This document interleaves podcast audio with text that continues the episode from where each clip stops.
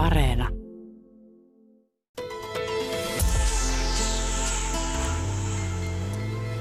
Yle Puhe. Kylli Kuk, sä nyt aina niin hymyilevänä ja aurinkoisena julkisuudessa, mutta minkälainen sä oot niinä hetkinä, kun maailma murjoo ja sua suututtaa? Mä oon kyllä tosi onnellinen Mimmi. Mä oon saanut sen lapsuudesta. Mun äiti oli tosi positiivinen, valoisa, ihana, ihana nainen. Ja sitten myös jooga, koska joogassahan opitaan suhtautumaan elämään sillä aika kepeästi ja rakkaudellisesti. Ja, ja sitten vähän niin kuin mä oon ammatilta fysioterapeutti, mä tiedän, että semmoinen niin kuin otsa kurtussa ja hampaita puristella ja hartiat korvissa, se meininki ei edes auta mihinkään. Eli tavallaan, että jos siitä olisi jotain apua, siitä, että olisi koko ajan äkäinen tai vihainen, että kyllähän mä sitten voisin kokeilla, että ihan nastaa kokeilla, mutta, mutta on niin kiitollinen ja siunattu, että tämä on mieletön lahja ja mä kyllä nautin tästä lahjasta ja tästä matkan teosta. Että. Mutta kuitenkin sulla varmasti on jotain semmoisia hetkiä, kun sua suututtaa. Sä oot jossain vaikka autossa ja on hirveä liikennesuma tai asiat on mennyt pieleen tai muuta. Eikö muka koskaan? Väitätkö mulle, mulle... mulle ei ole auto. Lähdetään siitä, eikö no leikkisesti. Joo, mä pyöräilen. Kesät, talvet mä pyöräilen. Joo, siellä vasta tuleekin näitä vastaankäymisiä aina välillä. Ei hätää. Mä...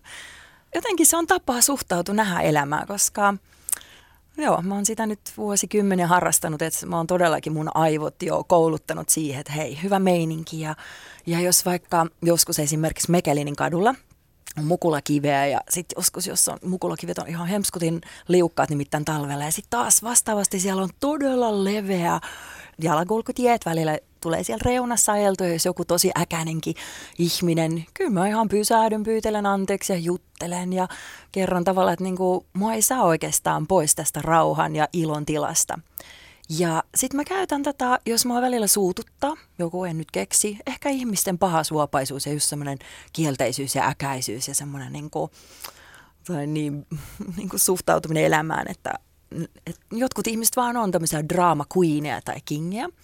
Mutta sitten mä tosi nopeasti, pari kiroa sanoin vähän sillä rähisen ja ähisen ja tyylin niin kuin koira näyttää hetken hampaat niin kuin mielessä energeettisesti. En näytä kenelläkään hampaita, eikä, mutta se menee tosi nopeasti. Mä pääsen kyllä tosi nopeasti purkamaan sen vaikka sen Eli hetken. sä purat sen sit sillä tavalla Saman aika tien. nopeasti. Joo. Ää, kummalla kielellä? Teet sä sen niinku suomeksi? Tai teet Suomeksi. Sen, okei. Okay. Eli suomeksi sanot pari kirosanaa, mutta vaan itsellesi. Eli eikö kukaan koskaan kyllä näe sua vihasena? Mua nähdään vihaisena esimerkiksi silloin, kun me joogassa treenataan vaikka tunne, tunne ilmaisuharjoituksia, jumalauta, niin kuulee räkä lentää ja, että me tavallaan niin kuin, ja, ja esimerkiksi tantrakursseilla tosi paljon puretaan erilaisia tämmöisiä tunneäkäisiä tunne juttuja, että siihen tavallaan niin osaan kyllä todella hyvin heittäytyä. Mutta sitten kun just sitä säännöllisesti, vähän sama, että, että jos tunne roskis on täynnä, se pitää tyhjentää. Ja jos sitä tekee säännöllisesti, että ei päästä edes keho ja mieltä tämmöisen niin kuin, tunteiden kaatopaikka ja voi nahoissa huonosti. Eli tavallaan niin kuin, tiedostaa ja saman tien purkaa, eli silloin ne on tosiaan Niin, se jää, ne ei jää niinku mätänemään. ei ne jää sitten. mätäne eikä haise. Ne vaan- ne va- ne vaan lähtee pois. lähtee. Ne tulee ja menee ja, ja, ja se on hyvä sillä pari kirosanat, koska me kun eletään niin tässä Pohjolassa ja on pimeätä ja harmaata ja me tarvitaan tulielementtiä, että mä teen senkin ne kiroilet ihan ja tavallaan opettelen vähän muillekin semmoista just niin kuin semmoista, semmoista bitchin ja narttuenergiaa ja semmoista, semmoista tulisuutta, koska se tuli on ihana, se transformoi ja, ja tosiaan nopeasti polttelee pois kaikki kiukut ja kiivaudet. Yle puheessa. Kysy mitä vaan. Kysy mitä vaan jaksossa vieraana on siis joogavalmentaja ja hyvinvointivalmentaja, tantravalmentaja, ää, valontuoja, Kylli Kuk, Fysioterapeutti. fysioterapeutti. Kurin Kylli Kuk. Kylli Kuk, joka tota, ää, kertoo meille nyt, miten hän hoitaa tätä omaa sisäistä valoaan ja miten hän kykenee rakastamaan itseään, koska siitähän se kaikki lähtee myös, että se lähtee siitä, siitä niin kuin omasta, omasta itsestä. Ja mun nimi on Mira Selander ja mä kiitän teitä kuulijoita kysymyksistä, joita olette lähettäneet itse asiassa hyvinvointivalmentajalle, koska kyllä tässä ohjelmassahan on siis se idea, että tänne tullaan aina yhden tietyn niin kuin tittelin alla, eli ei niinkään nimellä. Ja tota, mä mietin, että mikä sulle olisi niin sopivin titteli, koska sä oot 90-luvun alusta täällä Suomessa oikeastaan niin levittänyt tämmöistä hyvinvoinnin ilosanomaa. Niin onko hyvinvointivalmentaja sun mielestä semmoinen, minkä sä voit ottaa niin tittelinä itsellesi vai haluatko enemmän liittää sen siihen esimerkiksi joogaan? Sullahan on ollut jooga-sali kuitenkin jo 20 vuotta. Joo. No virallisesti en ole käynyt mitään hyvinvointikouluttajan kursseja. Toki elämä on ollut paras opettaja ja ei sitä vuoden kurssilla opi sitä, mitä on koko elämänsä aikana oivaltanut ja oppinut. Et, mutta ihan, mulla on ihan sama titteleistä, tittelit sikseen. Eli on niin fysioterapeutti ja joogaopettaja ja just tykkään kannustaa ihmisiä voimaan hyvin. Ihan sama, mikä se sitten titteli onkaan. Sä oot kyllä siis äh, kotoisin äh, Virosta. Mm-hmm. Eli sä oot elänyt sun lapsuutesi Viro- Virossa ja Neuvostoliiton alla. Joo. Eli, eli oikeastaan parikymppiseksi, melkein kaksikymppiseksi asti. 19-vuotiaana. Niin? 19-vuotiaaksi asti. Niin, eli sulla on ollut tämmöinen äh, virolainen lapsuus. Kyllä. Ja sun suvus on kuitenkin, sun äiti on ollut perheinen esimerkiksi Siperiassa. On, seitsemän vuotta oli Siperiassa. Leirillä. Mm-hmm. Ja tota, paljon on varmaan kaikenlaista sellaista myös niin kuin negatiivista ehkä niiden aiko, niin kuin vuosien aikana kertynyt. Onko ne jotain sellaisia asioita, jotka sä koet, että on ollut siellä sun perheessä tai on jotenkin niin kuin kasaantunut suhun? Sanotaan, joo, mun äiti selvisi todella vähäisillä traumoilla sitä, koska hän oli seitsemänvuotias, kun sinne kyyditettiin. Toki hänen kielitaito, se oli niin kuin hauskin, että, että kun hän vieti sinne Venäjälle koko perhe ja tietenkin vanhemmat asui siellä niissä barakeissa, ne teki sahalla töitä, eli ne, niin, ne pistettiin vähän niin kuin sahalle hommin ja sitten lapset vietiin viikoksi aina asuntolaan 120 kilsan päähän vanhemmista. vanhempia. Joo, mutta onneksi mun äiskällä oli kaksi vanhempaa niin kuin sisarusta, että pitivät hyvää huolta, mutta silloin kun äiti tuli takaisin Eestiin, hän ei osannut äh, kirjoittaa eestin kieltä. Että hän osasi tietenkin puhua, koska siskojen ja vanhempien kanssa puhuu, mutta se kieli, tavallaan kirjoittaminen oli. Mutta se siitä hän säilytti positiivisuuden ja just jotenkin taidon ottaa asioita varmaan siitä, kun selviää hengissä. Että kyllähän se varmaan, äiti oli tosi kiitollinen ja iloinen, iloinen siitä. Mutta otapa se kysymys niin, eli sillä, perheessä, että perhe, joo. perheessä oikeastaan, oliko se siis niinku se positiivisuus enemmän, mitä teillä oli on. niinku hengissä säilymisen ilo enemmän kuin sellainen katkeruus siitä? Ei, ei ollut kyllä katkeruutta. Totta kai siis aina kun oli juhlia ja miehet vähän otti vaikka votkaa, kyllähän siellä kiroltiin koko tätä systeemiä tosi paljon. Et siinä mielessä siinä mielessä, että ei kukaan ollut siihen tyytyväinen, koska saman katon alla, kun asui isovanhemmat, jotka oli nähnyt sen Eestin itsenäisyyden ajan ja niiden kaikki tarinat ja muistot, että olihan se ristiriitasta ja mäkin kun isovanhempien kanssa melkein kasvoin ja sitten koulussa kuitenkin opettajat aivopesi meitä vähän eri, eri juttuihin, mutta uskoi ja tiesi, että uskon sitä, mitä isovanhemmat on puhunut ja mitä näkyy meidän kotona ja kaikki ne postikortit ja kirjat ja ai, kaikki yhteydenpito suomalaisiin ja anyway, että mutta koska mä oon synnyn hyvin sporttisen perheeseen taas, me tiedetään, että liikuntahan purkaa wow, että mehän, meillä oli tämä sitius, altius, fortius, eli korkeammalle, nopeammin, pidemmälle. Se oli meidän ikään kuin mottona ja mä olin, joo, treenailin tosi paljon. Ihan pennosta lähtien on urheilut, ja koska äiti oli liikunnan opettaja ja isi oli maajoukkuevalmentaja. Eli... Hän oli lentopallovalmentaja. Joo, joo. kyllä. Niin se oli tavallaan se urheilu oli sitten Urheilu siellä. oli semmoinen, millä saatiin kyllä ihan varmasti kans taas purettua jotain, mitä sinne ja sitten jotenkin tulee kertonut. vähän niin kuin diplomaatiksikin, että tavallaan niin kuin, että joo, koulussa opiskellaan tätä, nyökättiin ja, ja tehtiin muistinpanoja ja tentissä vastattiin niin opettajat ja systeemi vaatii, mutta totuus, että tavallaan vähän siellä ehkä kameleontiksi siinä, kun pikkasen oppii, mä mietin jos semmoista, että, että mennään niin kuin nyt systeemi vaati. Kyllähän me aina tietenkin kaiken maailman mekin urheilullinen ja pitkä ja roteva mimmi ollut pienestä lähtien, mutta pistettiin aina sitten johonkin vappujuhlissa viemään Leeninin patsaan juurille, jalkojen juurille jotain punaisia neilikka, noita mikä se on, seppeleitä.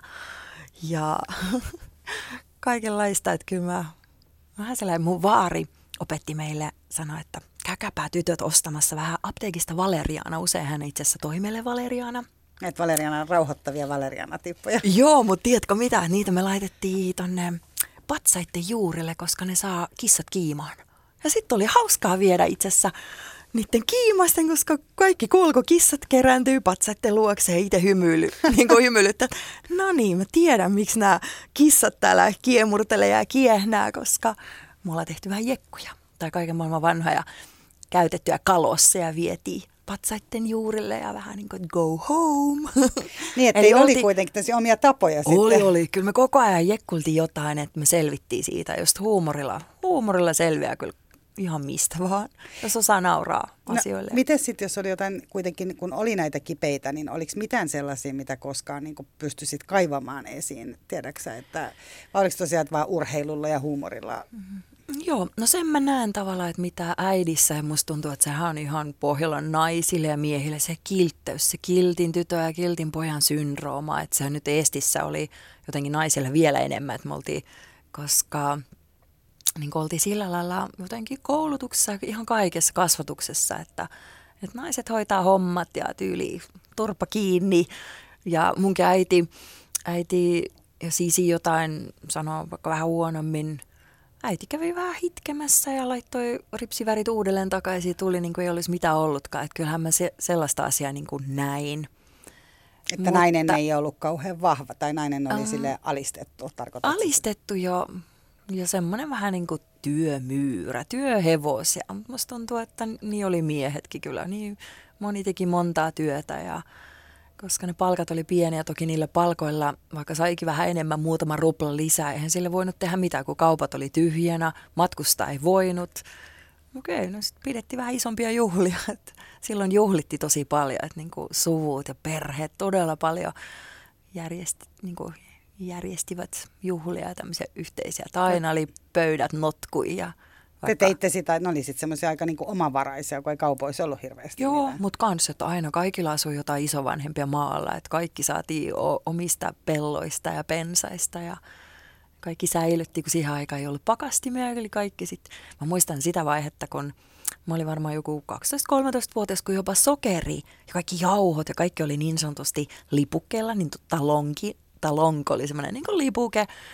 Ja me kaupungissa asuvat ihmiset, me kerättiin niitä, että me, me ei laitettu sokeria, ei teehen, ei kahviin, mihinkään tyylin koko alkuvuoden, koska sitä sokeria piti sä odottaa, niin kuin sitä piti kerätä silloin, kun marjat alkaa ja mansikat, kaikki alkaa olla valmiina.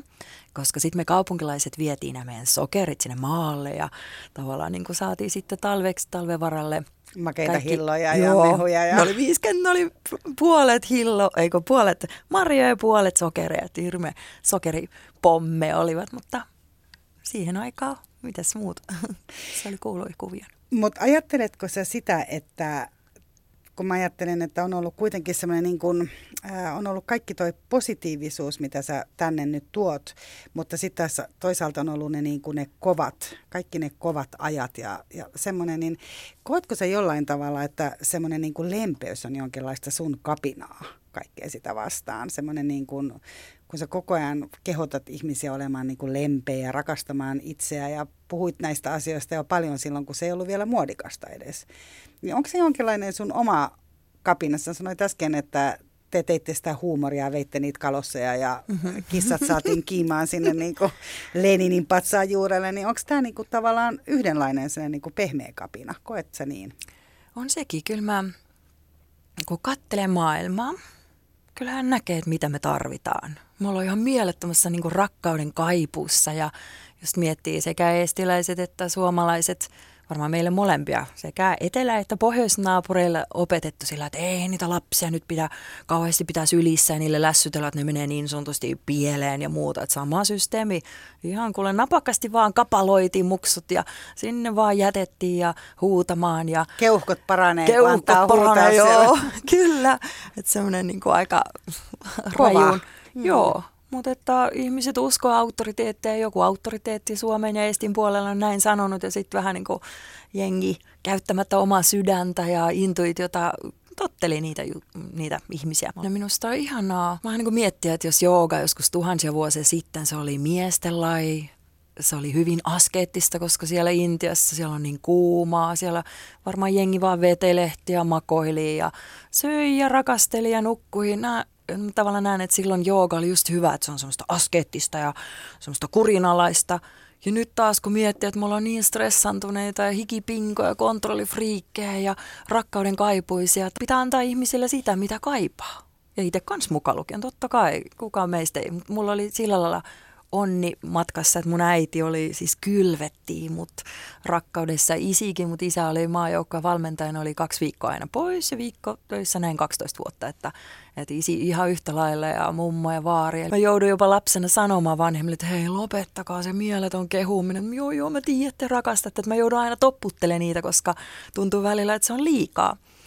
Ja mulle se on tosi helppoa söpöillä ja rakkaudellisesti puhua ihmisille ja ja just murtaa niitä myyttejä siitä, että koska me ollaan ihan hirmu niin tunnevammaisia pihtareita. Mä oon nähnyt niin paljon, itsekin itkenyt hautajaisissa, ja, tai totta kai hautaissa itketään, mutta yleensä ihmiset itkee myös sitä, että voi harmia, että miksi mä en sanonut sille tyypille silloin, kun hän oli hengissä, että mä rakastan sua ja ootpa ihana tyyppi ja wow. Ja, että miksi pitää, miksi pitää jengi niin odottaa ja pihtailla jotain tunteita. Ja sitten velloo vello suruissa ja katkeruuksissa ja muistossa, että miksi en tehnyt sitä silloin, kun piti. Itse, kun on nähnyt niitä juttuja heti hoksannut, että Aa, tämä pelihenki on niin, että ei oikeasti kannata odottaa hautajaisia. Ja sitten kun on vähän kapinallinen ja rohkea, ja kyllä mä, kyllä mä tykkään söpöillä ihan vieraillekin voin sanoa, että ootpa ihana ja ootpa rakas. Että ihan vieraillekin, että, että toisin, toisin rakkautta ja syliä ja iloa ja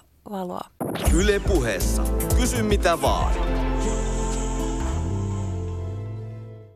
No miten kun sä tuossa alussa sanoit sitä, että jos joku nyt vaikka ärisee sulle siellä jalkakäytävällä siellä Mekeliin, Mekeliinin kadulla, missä on niitä mukulakiviä, sä menet välillä ajaa sinne, mikä on tosiaan siis niin kuin kuulijat tietää laitonta mennä sinne jalkakäytävällä ajelemaan sinne fillarilla ja sitä ihmiset hermostuu. Mutta kun ihmiset suuttuu siinä vaikka, ja sä sanot, että sä katsot ja olet silti ystävällinen heitä kohtaan, niin minkälaisia ihmisiä sä kyllä koet niin kuin sillä hetkellä? Mitä sä näet niin kuin omasta mielestäsi niissä ihmisissä, kun sä katsot näitä vihaisia ihmisiä? Mitä ne sun mielestä siellä purkaa?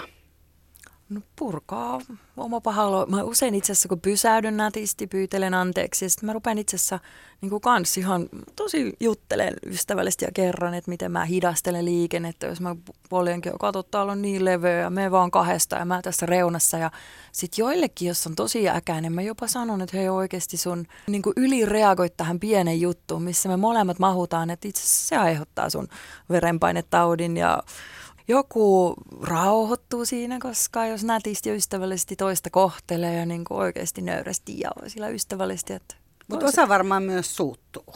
Mä oletan, että siinä käy myös niin, että osa sanoo, että älä tuu mua tänne miten sä tällä mua opastelet tai voi ei hämmentyä tai muuta. Joo, mitä, häm, mitä siitä sitten seuraa? Ei se mitään. Ei se, en mä voi ole vastuussa siitä, että jos hän haluaa pitää sitä semmoista äkäistä oloa. Sen kun on äkäinen, siunaa vaan. Ciao, kiitos tähän elämänvaiheeseen asti oppinut sen, että jotkut jutut pitää mennä korvas sisään ja ulos. Vähän niin, kuin niin sanotusti hanhen selkävesi, että niistä on turhaa niin kuin... Kantaa niitä mukanaan. Joo. Yle puhe. Otetaan tähän kuulija kysymys nimittäin. Ää, Tiina täällä on kysynyt joogasta ja hän kysyy sitä, että miten näet, että jooga on muuttunut näiden vuosien aikana? Että aluksi jooga oli enemmän suorituskeskeistä. Näetkö, että se on tänä päivänä lempeämpää? Kyllä näen, kyllä on. Onneksi tämmöistä evoluutiota tapahtunut. Toki edelleen voi. Ja se on jokaiselle jotain, koska toisethan rakastaa suorittamista. Ja jos ne ei ole vielä oppinut sitä, että, että ei aina tarvi, että jos jo muutenkin arki on tosi kovaa ja kolhiva ja sitten vielä harrastukset, mutta ehkä sitten jos ei itse osaa pehmittyä eikä osaa pysähtyä, universumilla on tapa silloin pysäyttää. Sitten vaikka joogailee itselle polven pois sijoilta tai lonkan kipeäksi tai selän kipeäksi ja sitten oppii vasta, että semmoinen ihana sanonta englanniksi, että sometimes shit happens so the shift can happen. Eli me ihmiset ollaan joskus semmoisia kovapäisiä, että me ei opita, opita ehkä kovin ajoissa, että me pitää niinku just kantapään kautta. Itse asiassa joogassa on semmoinen tosi niinku karkea vertaus, että on jotkut on märkiä puita, jotkut on puolimärkiä puita ja jotkut on kuivia puita. Ja märät puut on ne, ketkä ei opi, vaikka olisi jo pari burnouttia ja vaikka olisi jo rintasyöpä ja vaikka mitkä verenpainetaudit ja pari infarktia. Ei mitään, ei mitään muutosta elintavoissa. Eli niitä voi sanoa, että no märkiä puita, ei ne syty millään. Sitten puolimärkä puu syttyy vaikka yhdestä burnoutista tai yhdestäkin jostain vastoinkäymisistä. Heti tulee tehty isotkin muutokset. Ja taas mihin jooga ja oikeastaan mihin olisi kiva, että me jotenkin no tajuttaisiin se, että voisi olla kuiva puu, eli opittaa muiden virheistä. Jokainen nainen, joka istuu kampaamaan pöydässä ja jos se itse tilaa naistenlehtiä, mulle ei kotiin tuu naistenlehtiä, mutta kampaamo tuolissa tulee aina selailtu. Sehän on koko ajan tarinoita, että oi vitsi siellä kolmekymppiset naiset kertoo, että vitsi mulla meni hirveän lujaa, että peräsuoli pitkänä kuule mennään viipotin ja valta ja maine ja raha ja nyt pitää paukutella, kun on kuule no nyt on semmoinen tilanne ja sitten yhtäkkiä verisuoni poksahtaa päässä ja nyt on vaikka halvantuneena pyörätuolissa ei ole mihinkään kiirettä. Tavallaan, että niistä muiden tarinoista me opittaisiin, me tehtäisiin mm, niin kuin just se ennaltaehkäisy. Et miksi tarvii koko Suomen tai koko Eestin kansan oppii kantapään kautta. Mutta hmm. ei sille voi mitään, että jokaisella on oma tarina ja siellä on suunnitelmia, jos kuuluu, että on niin sanotusti märkä puu, sitten sit on. Mutta uskotko tosiaan tähän, että kaikki tämä, mikä meille niinku tapahtuu, niin se on aina jotenkin opettaa meitä. Täällä Kyllä. itse asiassa kuuntelija nimittäin kans kysyy täällä tästä samasta asiasta. Eli, eli onko sun, niinku, ää, niin, että on, onko sun mielestä sen, että semmoinen, mikä meille tapahtuu, niin se on, on se nyt aika rankkaa, että jos joku tiedät, että se tekee hirveästi duunia tai hoitaa vaikka lapsia ja perheen hyvin, ja sitten häneltä katkee verisuoni päästä, hän istuu niin kuin pyörätuolissa loppuelämänsä. Onhan se aika niin kuin rankka opetus. On. Hän ei ole ehkä tehnyt itselleen mitään ja niin. loppujen lopuksi hän joutuu niin kuin muiden huolettavaksi siihen. Niin mm. Mikä opetus se sellainen on?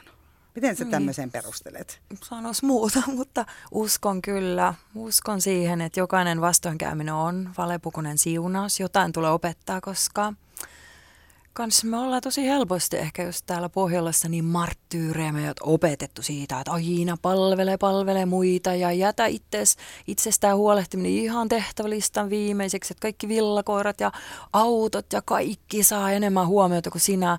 Mutta näet universumilla on idea, että hei, pidä rakas hyvä huolta, että kohtuus kaikessa ja, ja että me nähtäisiin se juttu, että silloin kun sä voit hyvin, että sä kukoistat ja loistat, että sähän pystyt paljon paremmin auttaa muitakin. Varsinkin jos mie, tavallaan minkälaisen taakka siirtymänkin äiti ja isi, jotka eivät pidä itsestä huolta, ne siirtää seuraavalle sukupolvelle. Tai se, että ne on äkäisiä, ne on äksyilee pikkujutusta, ne tartuttaa. Siis meidän seuraava sukupolvi on saanut jo oikeastaan äidin masussa sen mielettömän stressin ja äkäisyyden ja kiukkuisuuden ja pahoinvoinnin ja tyytymättömyyden niin rokotuksen.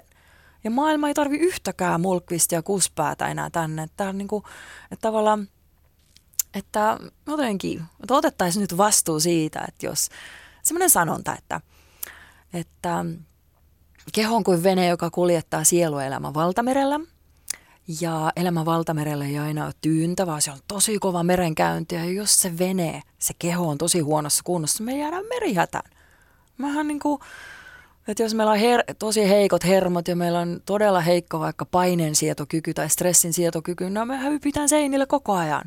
Ja sitten mikä on, mikä on ha- hankala, että hyppis sit ihmiset ihan itsekseen seinille, kun vaikka tehdään työpaikalle pehmystettyjä seiniä. Sen kuvaa hyppää seinille, mutta usein on se, että ne ihmiset alkaa tartuttaa sitä myrkyllistä, äkäistä, hapanta energiaa muillekin. Toki semmoiset työkaverit on opettaja sulle, että hei, älä hemmetissä anna tarttuu tämän paskan sulle, tavallaan, sori nyt, kiroilen, anteeksi.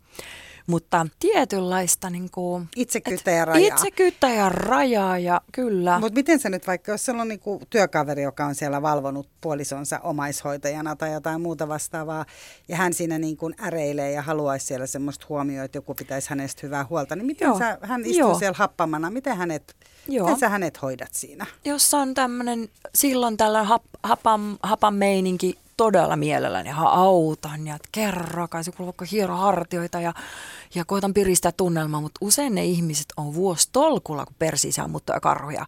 Ja ne kerjää sillä lailla huomiota ja tavallaan niin kuin käyttää toisia ihmisiä hyväkseen. Se on oman oman roskan kaatamista muille. Eli siinä tavalla kaksi ihmistä kärsi. Eli minä kärsin siitä, kun mulla ei ole rajoja, mä en osaa korva sisään ja ulos. Toinen ei ota ikinä vastuuta. Se kaataa jatkuvasti. Se löytää seuraava uhri. Jos mä vaikka vaihdan työpaikkaa, että en jaksa tämmöisen äkäisen työparin olla, tulee seuraava, jolle kaataa. Mutta jos me nähtäisiin se, että tarkoitus on koko ajan ihmisen kuitenkin kasvaa ja kehittyä ja oivaltaa ja evoluutiossa mennä eteenpäin eikä taantua mentaalisesti ja emotionaalisesti ja fyysisesti ja henkisesti. Eli että tavallaan, että jos mä uskallan sanoa, että hei, ootko sä huomannut, että, että mä oon jo kaikki mun konstit käyttänyt ja mikä ei autossa, että ikinä tee. Ja samassa jamassa ollaan kuin vaikka kolme vuotta sitten, että sama juttu, että hei, nyt, nyt niin kuin meillä pitää tehdä jotain. Koska ne ihmisetkin, jotka kaataa sitä omaa pahaoloa muille, astuu kuvioihin karmalait okei, karmalla on enemmän intialainen termi, mutta Suomessa on aina tiedetty, että niin metsä vastaa, kun sinne huutaa ja sitä mitä kylvät, sitä niität. Niin makat kun petat, eli nämä on ihan suomalaisia karmalla juttuja. Eli tavallaan jos ihmistä alkaisi tajua, että mitä enemmän ne keskittyy kielteisyyteen ja mitä enemmän ne levittelee sitä pahaoloa, nehän saa monikertaisesti sen takaisin. Että jos jotenkin meillä koulussa opetettaisiin karman lakeja ja vastuun ottamista itsestään ja vaikka todellakin purkaisi sen, on hän tyynyt, tyyny voi huutaa, sitä voi mätkiä, voi mennä vaikka pari kierrosta juosta rappusen ylös alas ja purkaa sen muulla konstin. Joo, mä saan siitä, saan siitä kiinni, mutta vaikeahan siinä on niin kuin, tiedätkö, sä, sä oot siinä niinku ottamassa ja toinen esittää, että hän on vaikka tosi hyvä sydäminen ja muuta ja sitten pistelee jotain niinku piikkiä Joo, mutta sitten pitää ihan kissa pöydälle, että hei, tää, mulla rajat kulkee tässä. Eli silloin pitää se, tavallaan mä tykkään ajatella ja niin joogassakin ajatella, että ne kolme alinta, me, niin kuin, alinta chakra niin sanotusti edustaa elukkaa. Sitten sydänchakra edustaa ihmisen tasoa ja kolme ylintä kurkkuotsa, kruunachakra edustaa enkeliä. Eli ihmisen intuitio ja tunneälykkyys kertoo, että milloin sun pitää oikeasti nyrkkiä pöytää ja niin kuin sanoa, että tämä ei enää käy näin. Eli rajoja, koska silloin, jos sä koko ajan nieleskelet, niin kuin me pohjalla naiset koko ajan nieleskelee miehetkin, Jumalan suikkamme, että se on epäterveellistä semmoinen jatkuva nieleskely, mutta se, että oltaisiin nyt niin, niin kuin rajoja ja rohkeita ja oikeasti puhuta asioita ja ja ukkosenkin jälkeen paistaa aurinko. Mä pelkäisin enemmän sitä, että on koko ajan nieleskele ja saa syövän ja kehossa on kauheat tulehdukset ja sairaudet oikein kytee siellä, kun on koko ajan. Et kalistelu ihanaa ja naistelua ja Miksi? Mut me sä uskot ihan siihenkin, sä oot sitten tällainen aivotutkija, joka oli sitä mieltä, että syöpää esimerkiksi ei pitäisi kyllä niin kuin pistää ihmisen omaksi syyksi.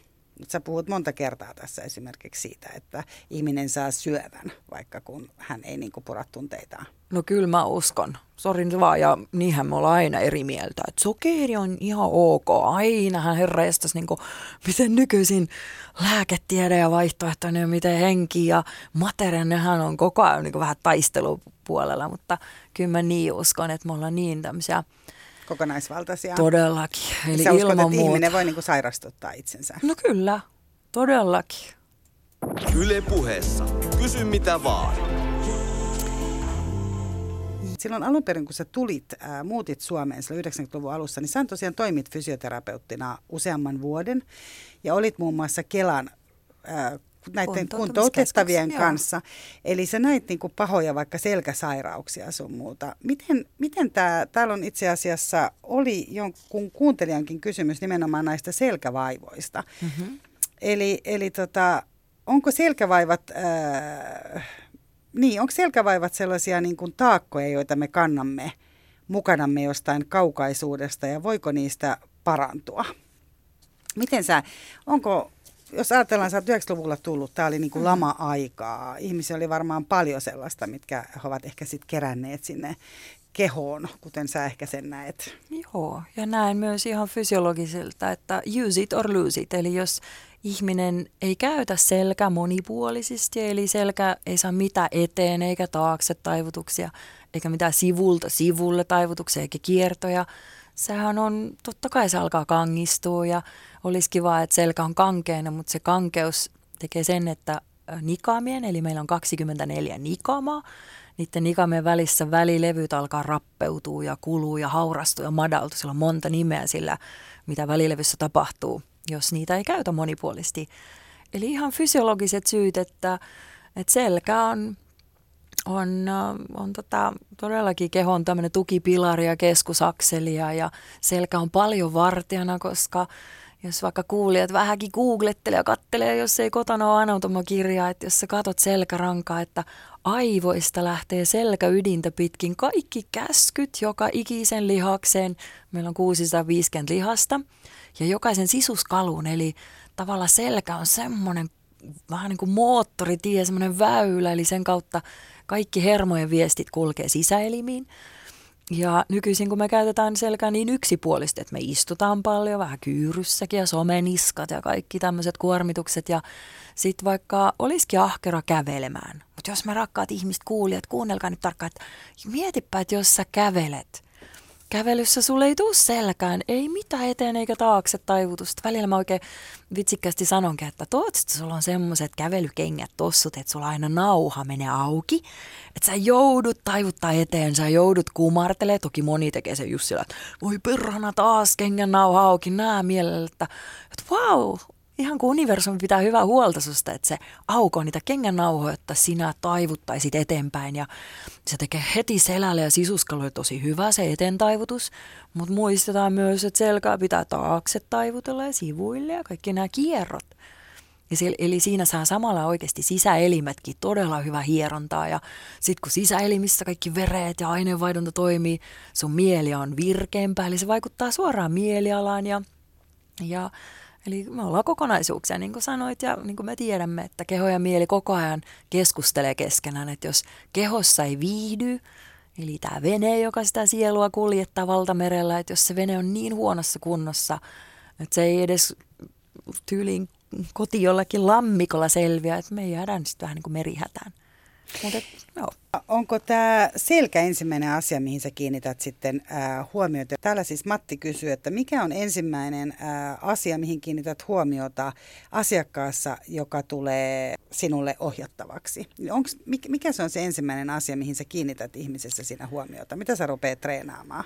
Joo. Ilme no, varmaan, ettei se ole hapana. Sil, joo, kyllähän silmät havaitsee kaikenlaista. Ihan just se on samaa mieltä, että ilme, tavallaan, että miten suhtautuu elämä, onko elämä kauhean vaikea ja, ja, ja ongelmien raatelema vai onko se sillä, että vau, wow, katsotaan vähän niin kuin lapsen uteleen silmin, että vau, wow, että kukas, kukas sie oot ja mikäs, miten se elämä sua kohtelee ja miten mä voisin auttaa. Eli, eli kyllä se on se ihan kokonaan habitus, ilmeet, hengitys, ryhti, miten käyttää ihminen kehoa. Mutta miten sä rupeat siinä tekemään ensimmäistä? Tätä Matti tässä niin kun ehkä kaipaa myös vastauksena mm-hmm. se, että kun sinne tulee ihminen vähän niin kuin selkäkyyryssä ja kipeänä ja vähän ehkä niin kuin vailla, voisiko sanoa energiaakin. Miten sä, mikä se on se ensimmäinen asia, mitä sä rupeat ihmisen kanssa tekemään? Sä mm. katsot, että et voisi olla Matilla sen tyyppi. verran sanon, että yksilöhoitoja teen tosi vähän. Että tavallaan että on enemmän opeta ryhmiä.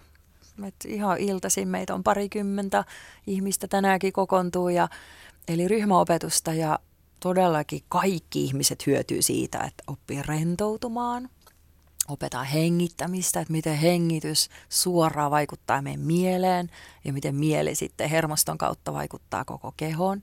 Sitten totta kai me, me tarvitaan venytystä monipuolisesti. Me venytellään tissilihakset ja me venytellään kyljet ja kylkiluitten välit, koska hengittäminen on tosi vaikea, jos rintalihakset ja kylkiluitten välit on aivan jumissa.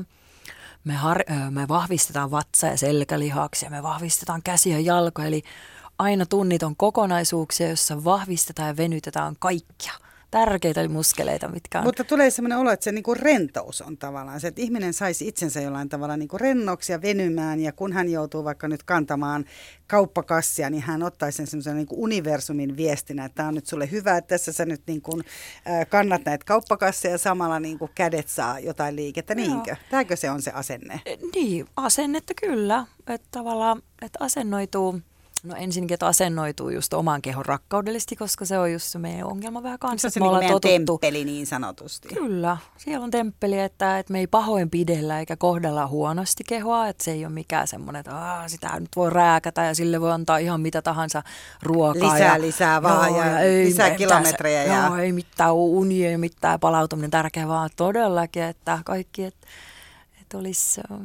Ja just, että olisi sopivasti myös niin sieluruokaa, että meidän monesti niin sielut on vähän niin anorektisia, että ei niillä riitä vaan aamupuurot ja päivän salatit tai pihvit ja, ja, ja töihin kotikauppaan, vaan just sellaista, että, niin kuin, että mikä saa sut aamulla innostumaan uudesta päivästä ja just semmoista lapsenomaisuutta ja uteliaisuutta ja rajojen pitämistä. Tavallaan oikeastaan mun oppilaat usein sanoo, että jooga on vähän niin kuin olisi osteopaatti tai napropaatti, kiropraktikko, että siellä tulee availtua nikaamia, siellä tulee venyyteltyä. Me tehdään paljon lattialla sellaisia harjoituksia, että ne toimii lymfahierontana.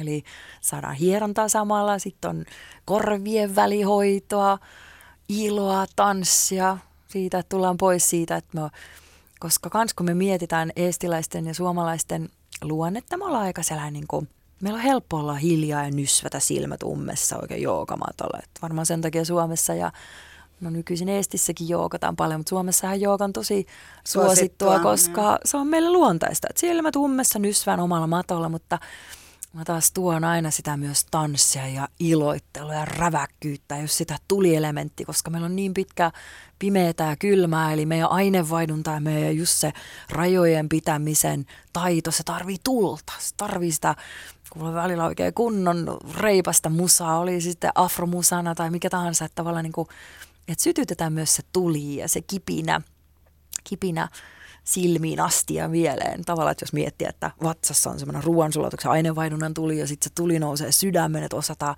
isosti rakastaa, ei pelkästään tämmöistä, että minä ja minun perhe ja minun reviiri, vaan että se rakkaus olisi isompaa.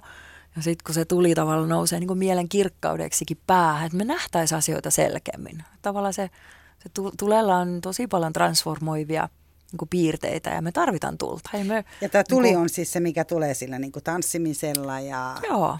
Ja, ja sitten nimenomaan sillä aggressiivisuudella, minkä sä aikaisemmin sanoit, että sanoo niitä muutamia ag- kirosanoja ja sehän on kans sitä tulta. On, on, Siihen on, on, ehdottomasti. Kyllä, kyllä.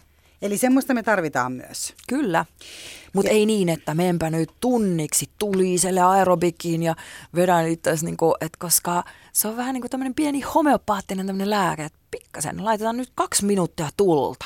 Tai tehdään jotain voimakkaita taputusharjoituksia tai jotain, että me todellakin herätän se tuli, mut, herätellään se tuli, mutta se ei, se ei tarvitse olla pitkä. Se on just semmoinen ihana mauste siinä muuten silmät ummessa nysväämisessä ja venyttelyssä ja vanuttelussa.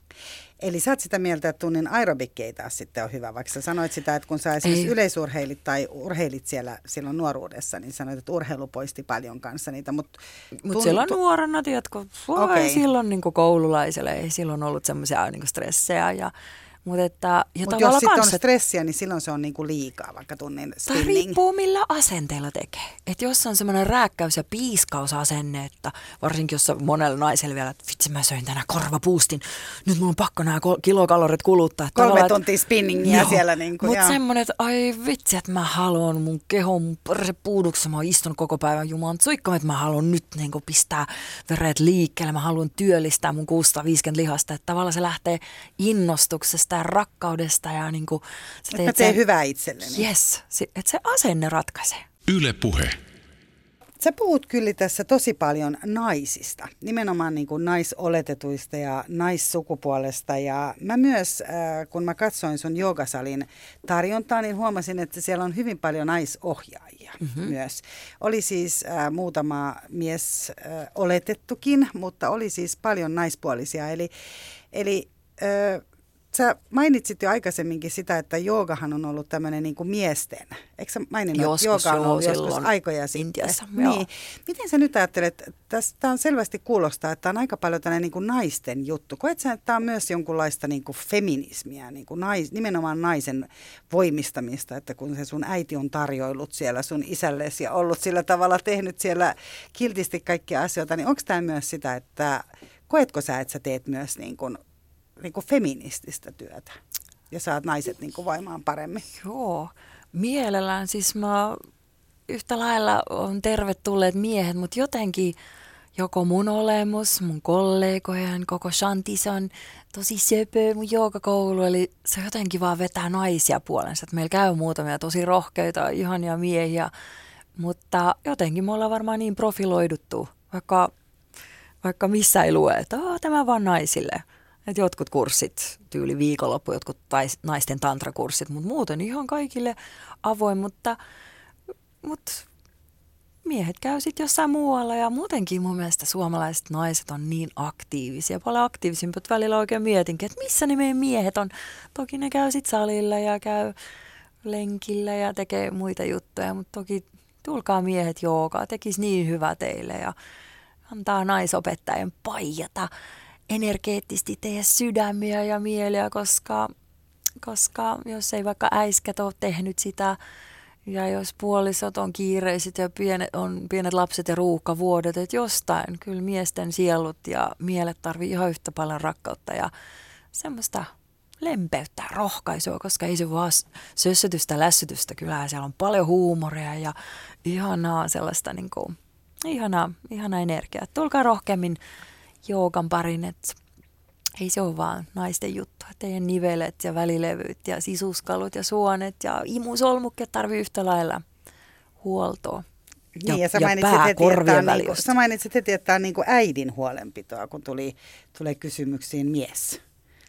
Se on vähän niin kuin niin. äid, äidit pitäisi huolta. Niin tavallaan, ainakin mä itse koen, että en niin kuin, että mä oon joogaopettajana hyvin sillä äidillinen. Tota, luuletko sä, että se myös avasit sitä niin kuin ihmistä puhumaan enemmän? Avautuu niin kuin enemmän semmoiselle niin lempeydelle muuten. Täällä on ää, mies, on mies nimeltä Pekka on laittanut kysymyksen, että miten paljon hyvinvoinnista on kysymys fyysisyydestä ja toisaalta taas henkisyydestä, eli ihmisen mielestä. Eli pitäisikö meidän ensin muuttaa suhtautumista asioihin sen sijaan, että ruvetaan kasvattamaan lihaksia tai jäntevöittämään itseämme. Eli Eli onko se kysymys kuitenkin siinä, että kun sä niin kuin hoidat sitä mieltäsi siinä? Jooga on, sanotaan silloin itse kun 15-vuotiaana aloitin, se oli täysin semmoista akrobaatista jumppaa mulle. Toki se neuvosto Virossa silloin se oli semmoista, se oli salaista kellarissa tapahtuvaa tämmöistä jumppa. Salatiede. Salatiedettä joogaa, mutta et nykyisin jos joku kysyy, että tavallaan että se on ihan päinvastoin, että se on enemmän tämmöistä mentaalista ja henkisten muskelien vahvistamista, mutta me tehdään se kehon kautta, koska tosi paljon ihmistä on kirjaviisaita. Nykyisin on niin paljon ihania kirjoja, kirjakaupat ja on suomeksi käännettynä hyviä kirjoja, mutta monesti kun me luetaan sitä kirjaa, moni ihan varmasti nyökkää, että joo, minä osaan olla armollinen itelle, joo, joo, mä osaan sitä ja tätä, mutta jooga on ihan konkreettiassa. Sitten kun sä oot siellä joogamatolla ja sulla menee vaikka oikea ja vasen käsi sekaisin, että jos sä heti huomaat, että sulla on herne nenässä ja sä oot jotain siellä vinkumassa ja vikisemässä, että minä en osaa, minun minä aina niin sekaisin. Että vähän niin kuin piiskaamassa itse. Sitten näet, että aa, että mä että mun pitää saada ne kaikki ne kirjaviisaudet nyt käytäntöön. Ja jooga on aivan mielettömän mainio konsti, että miten, miten todellakin kirjaviisauden saadaan käytäntöön. Ihan konkreettisesti matolla siellä sekoillen ja sekoilulle hymyillään. Tehdään jopa sekoilusta, että jee, on tosi nastaa, nastaa sekoilla ja se, että mik, miksi hemmetissä mulla on niin kontrollifriikkejä ja semmoisia hikipinkoja. Sehän meidät hautaa vie se mieletön niin kontrollin tarve, mutta sitten kun löysää pipoa ja kroppa ja nauttii siitä, että ai vitsi, nyt meni sekaisin kuin kenenkään.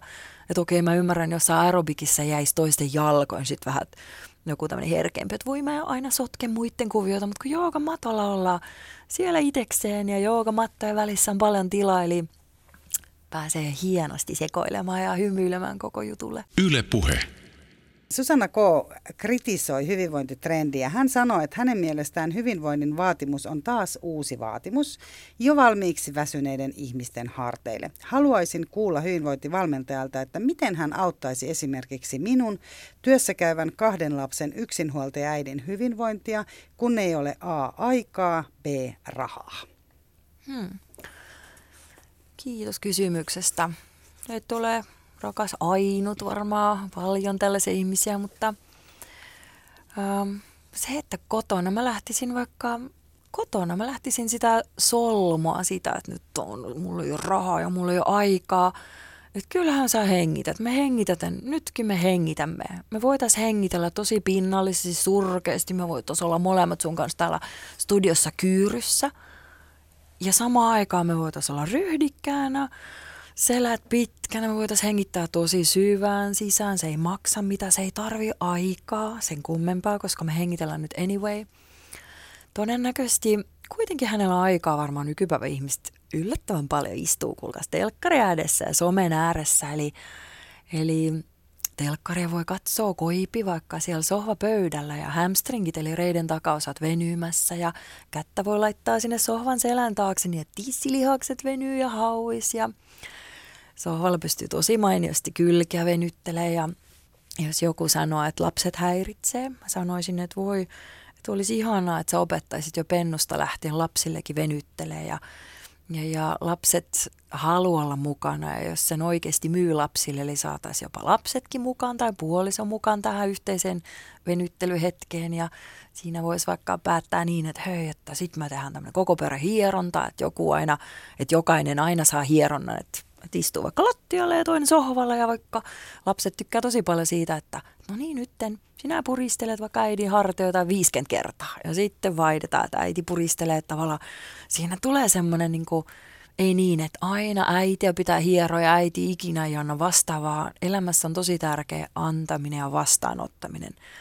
Ja tavallaan se, että, että opettaisi lapsille heti, mikä on mieletön lahja. Muksut oppii heti hoi, niin kuin hoitamaan Hekin voi, itseään. niin, niin osaa hoitaa itseään ja, ja niin ne voi antaa. Kyllä. Mutta Susanna kuulostaa tässä aika väsyneeltä selvästi ja myös ehkä just nimenomaan ää, tästä, tästä kysymyksestä paistaa tämä läpi, että kun hän sanoi, että tämä on taas niin kuin uusi vaatimus. No jos Eli... hän luo sen vaatimuksen, mutta sen ei tarvitsisi olla. Että ensinnäkin, jos miettii Susanna rakas, että että jos, ähm, jos on lihakset pääs, keuhkojen ympärillä lihakset päässyt tosi kireeksi, ja hän hengittelee pinnallisesti. Me tiedämme, että 5-7 minuuttia ilman hengittämistä meillä lähtee henki. Mutta jos nyt ihmiset me hengitämme pinnallisesti koko ajan, meitä väsyttää, me ollaan vähän niin kuin puoliksi hengissä. Eli mä puuttuisin heti ryhtiin ja hengittämiseen. Ja kyllä nyt jokainen, että sit pitää olla ihan niin kuin, en sanoisi, että olen niin väsynyt, että mä en pysty tekemään kolmea syvää hengitystä. En usko. Valehtelet. eli, se, eli, eli se edes. Pikkuhiljaa, pikkuhiljaa. Intiassa on semmoinen ihana tarina, että että oli vaikka joku köyhä, köyhä nainen ja se asui jossain ihan ihme hökkelissä. Mutta sitten hän katseli, että oi vitsi, nämä hökkelin ikkunat on niin likaiset, että et, okei mä oon ihan väsynyt ja mulla ei ole mitään rahaa, mutta kyllä mä nyt käyn hakemassa kaivosta vettä ja pesen ikkunat. Okei, valo alkoi tulvia siihen kämppään se valo ja se, että wow, hän aloitti. Universumi tulee kyllä vastaan, jos ihminen astuu edes yhden askeleen johonkin suuntaan, että ei jää marttyyrinä ja uhrina, että minä olen uhri, minä olen väsynyt ja minulla ei ole rahaa, vaan että sen verran nyt taistelumieltä, sen verran potkin pörsille, sua Susanna, että oikeasti nyt ojennat sen ryhdin ja hengittelet muutaman kerran. Ja se happi ja se ryhti alkaa lähteä veret virtaamaan ja niin edelleen, sä vähän virkistyt ja niin edelleen. No se tarina, Intian tarina kertoo sit siitä, että okei, edelleen ei ollut rahaa ostaa uusia verhoja, mutta sitten se vaikka se köyhä nainen, se vaan sit hullutteli vedessä vähän niin kuin ne verhot, että laittoi se ihanan puhtaan ikkunan ympärille puhtaat verhot ja ne tuoksoi paremmalta ja hän taas voimistui, koska kauneus ja harmonia lisää ihmiselle energiaa. Ja no sitten hän katsookin, että oi vitsi, noi seinätkin näyttää niin nokiselta ja otanpa rätiin ja edes nyt vähän niitä seiniä pesen. Ja pikkuhiljaa hän aloitti siitä, että tyyli pesi vaan yhden ikkunan ruudun ja sieltä alkoi tulla valoa ja toivekkuutta. Ja hän teki ainakin yhden stepin johonkin.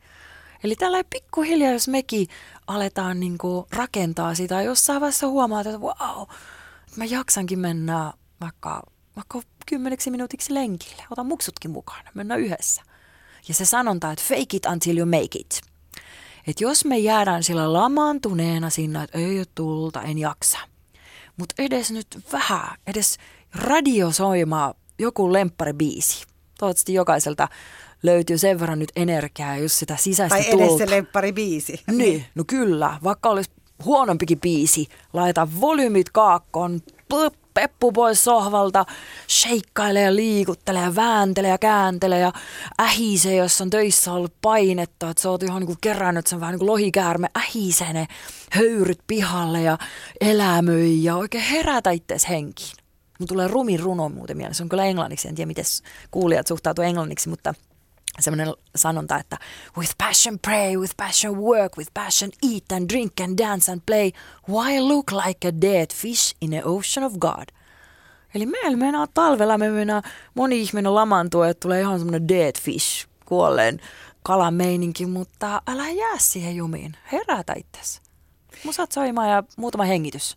Kyllä se lähtee siitä. Niin, eli se kuitenkin kyllä jollain tavalla, täällä tosiaan niin kuin studiossakin tuli tämmöinen niin energinen olo tästä, eli mm. mä voin kyllä kuvitella, että näillä sun tunneilla ää, tulee, tulee semmoista energiaa, mutta siis sä, ää, sen sijaan, että sä niin kuin puhut tästä ihmisen omasta vastuusta, mutta sä pidät sitä niin kuin positiivisena asiana, että ihminen no, itse po- loppupeleissä on sitten kuitenkin niin kuin vastuussa sit omasta hyvinvoinnistaan sen sijaan, että hän käy koko ajan jostain muualta hakemassa siihen jonkun vastauksen, vaan ihminen pienin no, askelin. No ehdottomasti, kyllä. Viime vuonna mä muistan New York Times julkaisi tällaisen ää, kunto-ohjelman tammikuussa ja, ja heidän kunto-ohjelma oli nimenomaan sellainen niin 10 minuutin pätkä, joista aika monena päivänä itse asiassa ne oli nimenomaan tällaista joko rentout, jonkunlainen mindfulness tai jonkunlainen ihan lyhyt venytys tai muuta. Ja se kesto oli nimenomaan 10 minuuttia. He julkaisivat aina siinä yhteydessä tutkimuksia siitä, että kuinka paljon tämä, ää, kuinka, kuinka niin kuin tehokasta se on. Eli mm. tavallaan se, mistä sä puhut nyt nimenomaan, että pienin mm. askelin, että jos on niin kuin kolme kolme syvää hengitystä aamulla, niin se on jo enemmän kuin tosiaan se, että lähti saman tien sinne se puurokattilan mm. ääreen tärisemään. Miten sitten, äh, mites muita neuvoja sä annat? Sä itse asiassa mainitsit tässä selvästi jo silleen niin kuin, äh, sokerin semmoisena asiana, että se ei, kuulosta, se ei kuulostanut semmoiselta, että se on niin kuin positiivinen asia. Mä tiedän, että säkin oot aika kova herkuttelemaan. Sä oot joskus kertonutkin sitä, että kun sä pääsit vihdoin ruokakauppoihin, mitkä pursus kaikkea Kyllä. ihanaa sen Neuvostoliiton ajan jälkeen, niin sä pistit oikein menemään. Ennen kuin sulle tuli miesystävä, joka sanoi, että sun sisällässä on tämmöinen, oliko se niin kuin kevyt gaselli vai miten se meni, että sun sisälläsi on kevyt gaselli, mutta sä gaselli on kerännyt no. ympärilleen rasvaa. Mä loukkaannut heti sun puolesta. Mä ajattelin, että eikö, to, et... Eikö, ja varmaan minä olen sen sanonut. Ei se mun silloinen kumppani mitä sanonut. Ja, mutta sä itse tajusit, että sun sisällä on siis gaselli vai? Joo, joo.